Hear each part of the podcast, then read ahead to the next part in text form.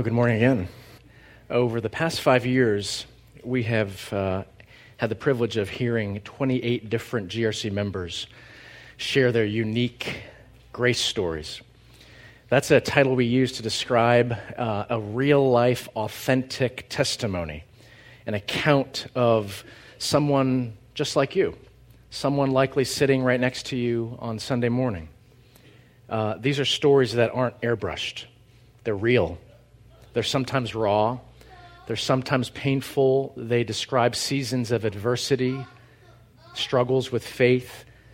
But these stories all point us to the grace of God that is accessed by faith in the risen Savior Jesus.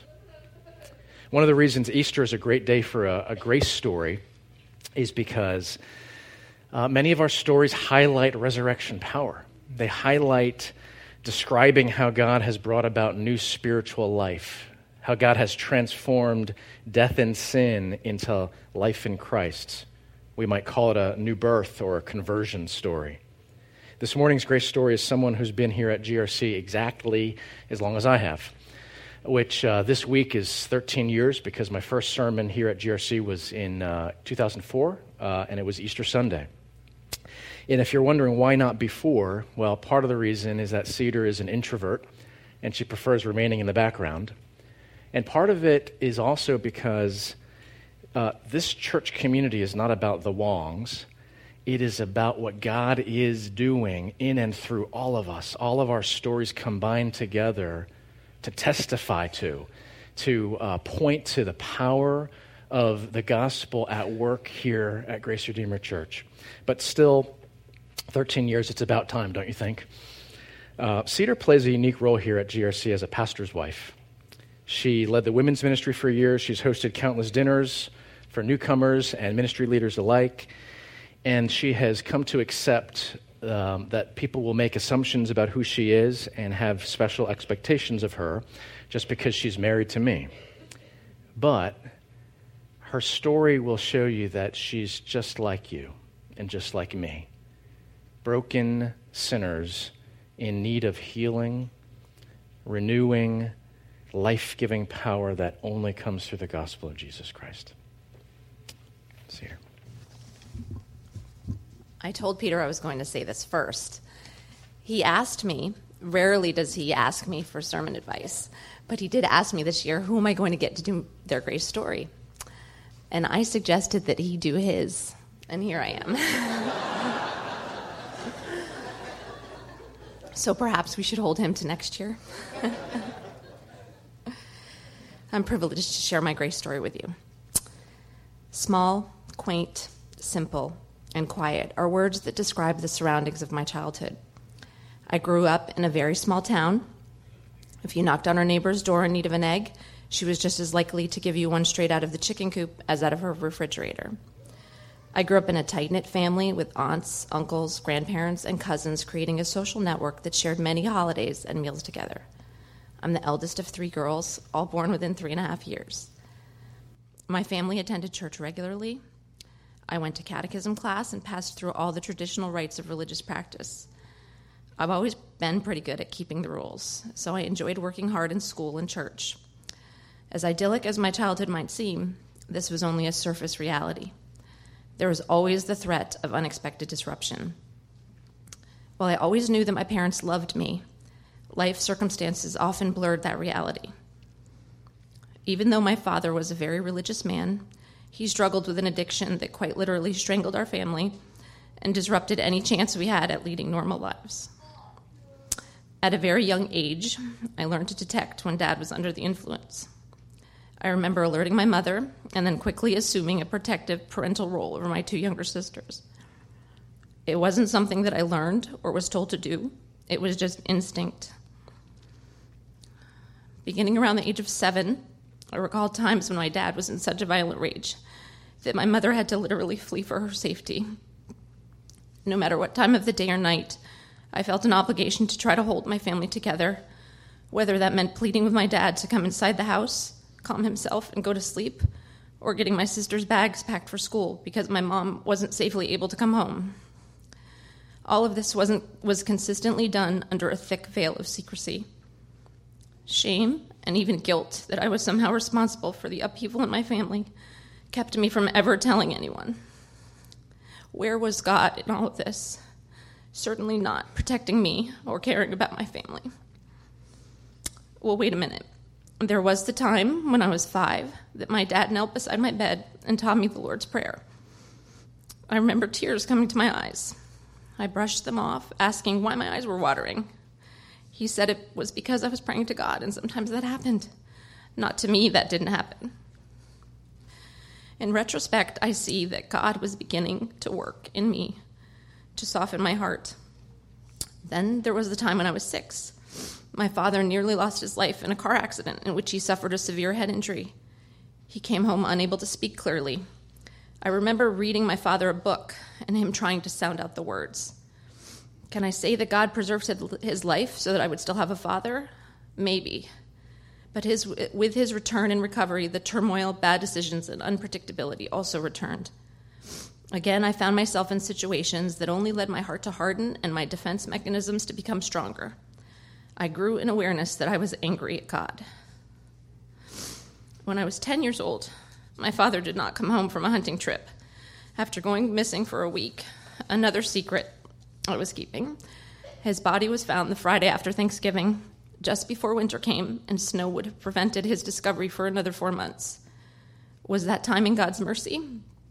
I refused to see any glimmer of hope in the situation because I had been keeping secrets my whole life. My first question to my mother, when she told me he had suffered a fatal fall, was Do we have to tell anyone? This was my last ditch effort to maintain that, the outward facade I had so expertly built. Now I was really angry at God. He had blown my cover. My anger was mixed with guilt. Combined with the deep sorrow I felt over the loss of my dad, there was also major relief. The unpredictability of his addiction was finally out of my life. The shame and guilt I felt over my relief was easy to hide behind anger. I wasn't only angry at God, but since my dad wasn't around to show me love anymore, something he was very good at doing, it was far easier easier to grow ang- in anger towards him. As I entered my teen years, I became aware that the events of my childhood had formed my character and personality. It was easy to blame any bad qualities on my dad. It was easy to blame him for his bad choices that had been a financial burden to our family or that robbed me of a father to walk me down the aisle at my wedding someday. I was a typical teen. It was all about me. At this time, I was going through church confirmation classes. I was questioning the conventional morality taught by the church. I was feeling conflict- conflicted about some choices I was making and seeking a way to reconcile them. The class was using the Bible to answer questions and to learn more about church tradition and rituals. Something happens when you seek God in His Word, you find Him. In Deuteronomy 4, God cautions Israel that they will be scattered, but provides this hope. But if you seek the Lord your God, you will find him if you seek him with all your heart and with all your soul. When you are in distress and all these things have happened to you, then in later days you will return to the Lord your God and obey him. For the Lord your God is a merciful God. He will not abandon or destroy you. Around that time, I made a new friend. She was a neighbor, only three houses down the road, but that was actually about a mile away our fathers had been childhood best friends and all around troublemakers, even setting fire to a field in their younger days. They had been drinking buddies, best man in each other's weddings, and business partners who had had a falling out when she and I were very young. Because she had attended private school and I public, we didn't know each other until the private school closed and she started riding my bus. Her family had also begun to attend a very different kind of church, outside the tradition in which we had been raised. One night, at a typical teenage girl sleepover at my house, she ended up talking to me about her faith. I asked some of the same moral questions I had been contemplating, and she had answers. She talked to me about the reality of sin, about Jesus dying on the cross for my sins, about his promise of eternal life in heaven. I had bits and pieces of all these things before, but that night it was like I was hearing them for the first time. 1 Corinthians 2:14 says, the person without the Spirit does not accept the things that come from the Spirit of God, but considers them foolishness and cannot understand them because they are discerned only through the Spirit. The Spirit was at work. It all finally made sense, and I wanted a relationship with God that was not about my anger towards Him, but about His perfect love directed at me. That night, I put my trust in Jesus as my Savior. I had always known religion, but for the first time, I knew God the Father through faith in Jesus, God the Son. The love of my Heavenly Father was and is overwhelming and perfect. Unlike my Father's imperfect love, God's love is never changing and without blame or blemish. Over the years, God's love transformed my heart to move beyond anger and into a place of peace and forgiveness. That personality and faulty character that I blame my dad for was, was actually crafted by God to be redeemed for his purposes. Being able to deal with unpredictability and to be ready for whatever may happen next is an asset when I consider my calling to be a mother, a nurse, and a pastor's wife. He granted me insight to realize that He is sovereign over every detail of my life Nothing has ever happened outside of his control. I am not perfect and won't be this side of heaven.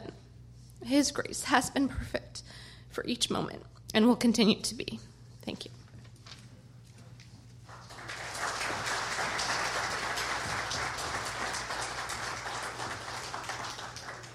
Would you join me in praying? Lord, thank you for giving Cedar courage.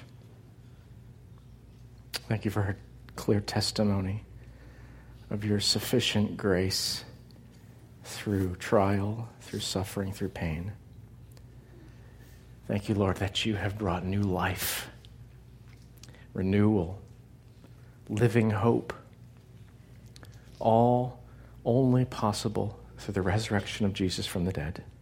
We give you praise this day, even in the midst of tears, for you are worthy and you are making all things new. We praise you, Lord, in Jesus' name. Amen.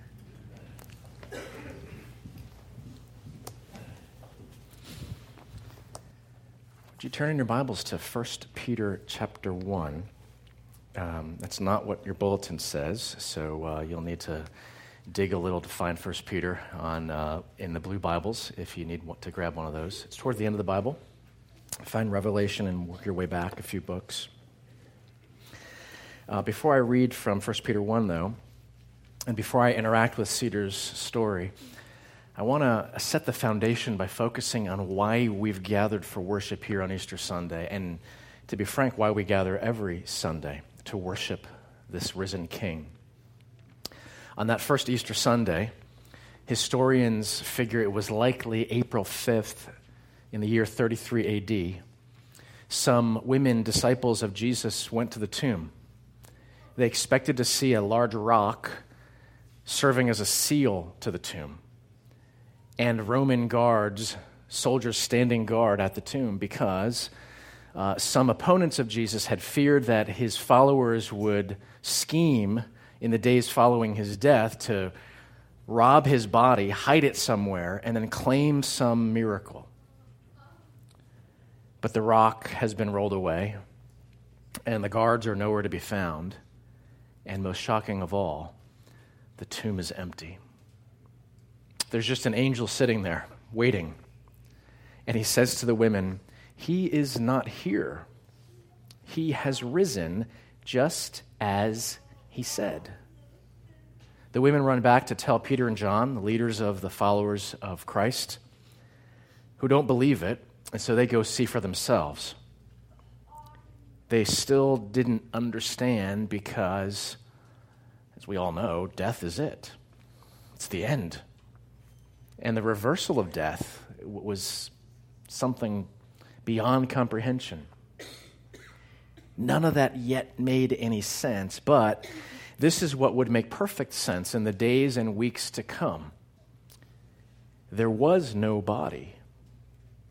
Had any of Jesus' many enemies produced his dead body, they would have paraded it through the streets of Jerusalem and put to an end, once and for all, this rebellious sect of Jesus' followers. Christianity would have died out like so many other movements whose so called saviors and messiahs made amazing, stupendous claims of what would happen, and then they were dead and history rolled on. Had this been a conspiracy, any one of them could have cracked under pressure of persecution, under threat of death, and said, Okay, okay, okay. He really is dead. We hid him. We threw him in the Sea of Galilee.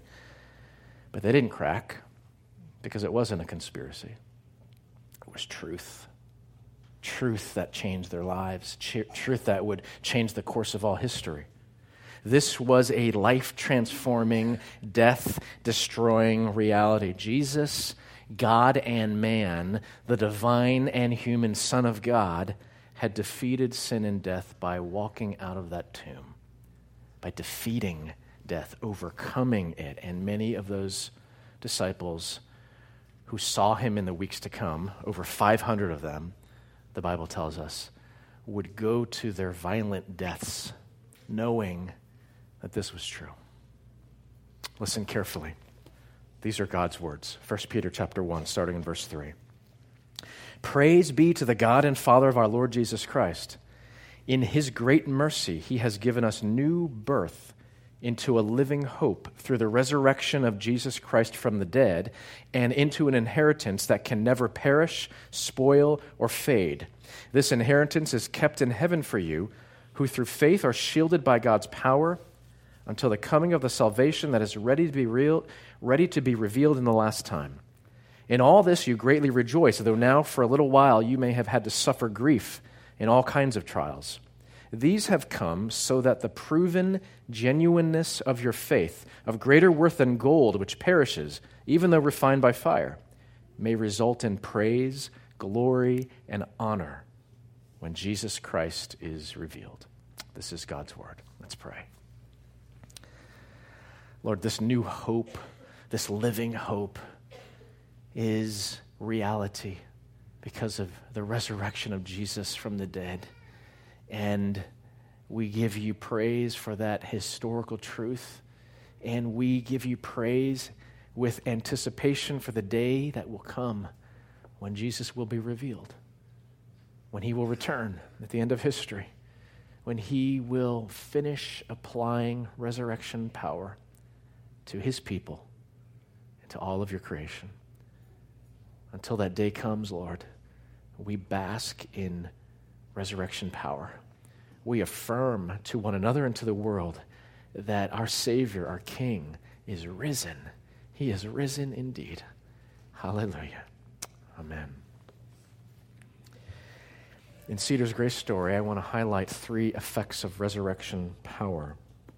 The first is shadows into light. Shadows into light. So much of the pain and struggle that she described in her upbringing is uh, made vivid with some words we heard her share, like shame and guilt and secrecy and fear. It's heartbreaking to hear a 10 year old react to her dad's death with this instinctive reaction trained by brokenness. Do we have to tell anyone? Secrecy is a pattern of life that fits under the metaphor of darkness.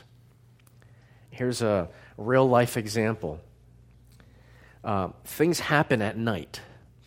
Someone just last month crawled under our church van parked in the lot and cut out the catalytic converter with a saw. It doesn't happen in broad daylight. Stuff happens at night under the cover of darkness. Uh, that's an example of what the Apostle John meant when he wrote in John chapter 3 This is the verdict. Light has come into the world, speaking of Jesus, but people love darkness instead of light because their deeds were evil. Everyone who does evil hates the light and will not come into the light for fear that their deeds will be exposed. If we might paraphrase, everyone who cuts out catalytic converters does it at 3 a.m. and not at 3 p.m. for fear that their deeds will be exposed. I'm not saying that the instinct of secrecy that Cedar was describing was her fault or that she was engaged in something dark. I'm not saying that at all. But Cedar needed light to free her from the cycle of secrecy, shame, and guilt. John's gospel again describes Jesus first chapter. In him was life, and that life was the light of all mankind. The light shines in the darkness, and the darkness has not overcome it. That's why he came. In fact, later on in his ministry, in public, he's standing outside the temple in Jerusalem during a feast, and he declares to everyone who could hear him, I am the light of the world. Bold or crazy, depending on who you think he is. I am the light of the world. One more scene from John's Gospel, John chapter 3, when a Pharisee named Nicodemus wants to meet Jesus. The scripture tells us in the text that he goes at night under the cover of darkness, maybe worried that some of his colleagues would think that he's hanging out with the enemy. Maybe worried that his Pharisee status would take a hit if they knew that he was going to ask biblical theological questions of this shady guy, Jesus of Nazareth. Here's how Jesus answers Nicodemus' questions You need to be born again, you need rebirth, you need new life. There's life in darkness, and there's life in Christ. Life in darkness always includes elements of secrecy, shame, and guilt, hiding, Adam and Eve began to live in the shadows when they hid from God, when they covered themselves over with fig leaves, not just a physical covering, but also a spiritual symbol. That they were ashamed of what they had done and didn't want to face up to it in the, in the presence of God. That's what life in darkness always brings those elements of secrecy, shame, and guilt. Um, very often it's because of other people's sin against you. But here's what Cedar also represented what we always add to the toxic mix of other people's sin against us is our own sinful decisions. We add to it, we, we make it worse, we, we combine it in um, a new way. What do each of us need then? What Cedar described, and what the Apostle Peter wrote new birth into a living hope through the resurrection of Jesus Christ from the dead. That brings freedom, life lived fully in the light of Christ. No shame, no condemnation, because it's been nailed to the cross. The second effect of, of resurrection power is religion into relationship religion into relationship. Peter writes that new birth also leads to an inheritance, verse 4, that can never perish, spoil, or fade. Think of an inheritance. Typically, only a son or a daughter stands to inherit from a parent. And, and what that tells us is inheritance requires relationship. Um, legal relationship, when it comes to a will, an estate being executed, and spiritual relationship when it comes to describing God and his people. Cedar described a family background that involved church going, learning catechism, going through traditional religious rites of passage, but never having a relationship that was alive with God. And, and that's a common story. That, that's part of my own um, coming to faith. So many people from different cultural and religious and tradition backgrounds engaging in lifeless religion, going through the motions, doing things and speaking words in a formula sort of way to appease the God, whatever he, she, or it may be named. But only resurrection makes possible a relationship with a living God. And not just as worshipers who keep their distance, who pay their respects from afar, but as sons and daughters in intimate relationship with a perfect father who promises to his children this inheritance that can never perish, spoil, or fade. Blessing, treasure, promises that never lose value. Cedar said, I had always known religion, but for the first time I knew God through faith in Jesus the Son. And that night, during a teen girl sleepover, she experienced new birth resurrection from spiritual death into new life in Christ, from the shadows into the light. Didn't happen overnight, didn't happen instantaneously. From mere religion into living relationship. One last effect of resurrection power is pain into glory. None of our 28 grace stories over the past years sounds anything like a fairy tale. Maybe it struck you as you were listening to Cedar and watching her emotions. Easter, of all Sundays, Peter asks her to st- share her story on, on Easter Sunday, and, and, but it's deliberate, not, not, not to inflict this upon my wife, but because Easter is not about just looking pretty and singing special songs and feasting with family and friends. We need new life. We need rebirth. We need transformation. We need healing and wholeness. And to talk in a very authentic way about our real pain, and every single person in this room uh, would honestly say, You have real pain. That's what Resurrection Sunday should be about celebrating what God has done. And if you don't know Jesus yet, grasping, perhaps for the first time, what God can do in your life because you see someone else who has walked a similar path as you, and you begin to wonder with a bit of kindled hope is it possible that God could do the same thing in my life? None of our stories sound anything like a fairy tale. Every single one of them is raw and real and relatable to our own brokenness, dysfunction, relational pain, emotional turmoil. Easter is not a time to be overly sentimental. Resurrection is not simply a metaphor for the renewal of life. Yes, these are appropriate things to, um, to remark at at Easter time. You know, flowers coming back to life. Well, they, they did that in February, but that's, that's not normal. Uh, you know, trees blossoming, eggs as symbols of of new life. Those are marvelous symbols that we can include in our Easter celebration, our Easter season. And yes, today is a day of celebration and feasting. But resurrection is glorious, it is awe inspiring, it is um, worshipful. it is worthy of dressing up and feasting only because Easter reverses the pain and suffering of Good Friday if you were with us on Friday, very different feel, right? Because we, we needed to reenact what Jesus went through. We needed to um, read the scriptures and, in a sense, as much as we possibly could, feel his pain, walk with him. We call that service tracing the steps of our Savior. And the lights went out until we stood here in this room in darkness. But Easter is glorious because it reverses that. It gives us hope that pain and turmoil can be made new.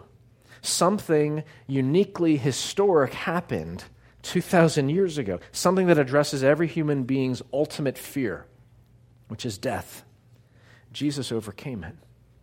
He walked out of that tomb in which he had been placed very dead on Friday and now was very much alive on Sunday. Death and darkness, pain and suffering, they're realities of our lives. We can't hide from them. But God. Those are gospel words. Verse 3 He has given us new birth into a living hope through the resurrection of Jesus Christ from the dead. And then verses 6 and 7 add this dose of reality to ensure that we don't forget the ugliness of life, or maybe more appropriately, we don't pretend that the ugliness of life is not as suffocating as it actually is. Here's this dose of reality. Verses 6 and 7. In all this you greatly rejoice, though now for a little while you may have had to suffer grief in all kinds of trials. These have come so that the proven genuineness of your faith, of greater worth than gold, which perishes, even though refined by fire, may result in praise, glory, and honor when Jesus Christ is revealed. Whatever you've experienced in life, however angry you have become at God, at things circumstances not being the way they're supposed to be, not being the way you want them to be in your life. Whatever is your particular story, resurrection is the great reversal. One day, scars will be removed, pain will be forgotten, even death itself will be no more. That is the promise. Three effects of resurrection power. Let me turn them into three questions for you to consider. Do you live in the shadows? Do you live much of your life in secrecy or shame or guilt? Do you or have you tasted the blandness and, and, and, maybe the numbness of lifeless religion going through the motions? Perhaps it producing anger in your heart towards God because you've done the right things and you're not seeing Him respond the way He should treat someone who does good the way you do. And third question Would you honestly say that your life has been marked with suffering and pain, with so many things that are not right? If any of those are true, then your grace story has overlap with Cedar's grace story there are themes in common this resemblance and the new birth into a living hope that she has embraced is offered to you just as really as it has been offered to her and embraced. How do you embrace it? You simply place your faith in these history defining truths. You believe that Jesus was God in the flesh that he came, that he was the light of the world, that he lived a perfect life that you have not lived because you've sinned, you've done wrong against God, and that Jesus paid the ultimate price that your sins deserve by suffering hell on the cross instead of you. He went as your substitute. And then believing that Jesus rose again on the third day in victory. There is no Savior if he's dead, but he's alive. He conquered death. His resurrection is only the first, the model. And on this resurrection day, if you place your faith in this risen Savior, he will make you alive with him. He will say, My rising was only the first fruits. And when I return at the end of history, your rising will one day mean that you will experience and live within and bask in only resurrection, power, and glory.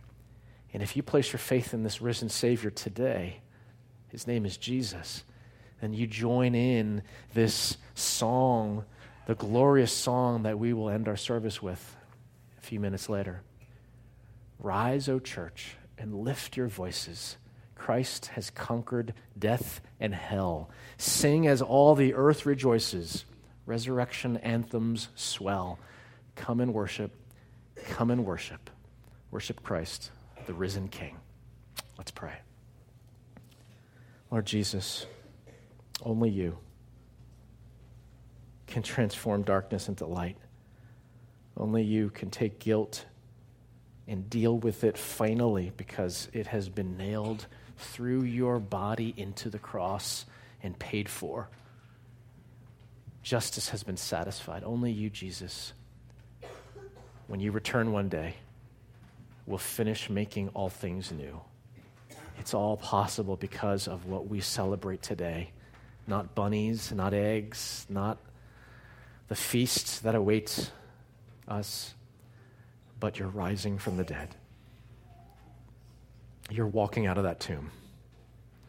You're scoffing at death because it could not hold you.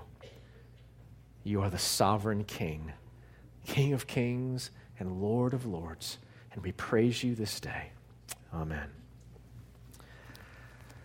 So much of Cedar's story had to do with fatherhood. Like all of us, a flawed earthly parent, but the offer of a perfect Heavenly Father. Continue to worship as you hear Matt sing, uh, Our Father.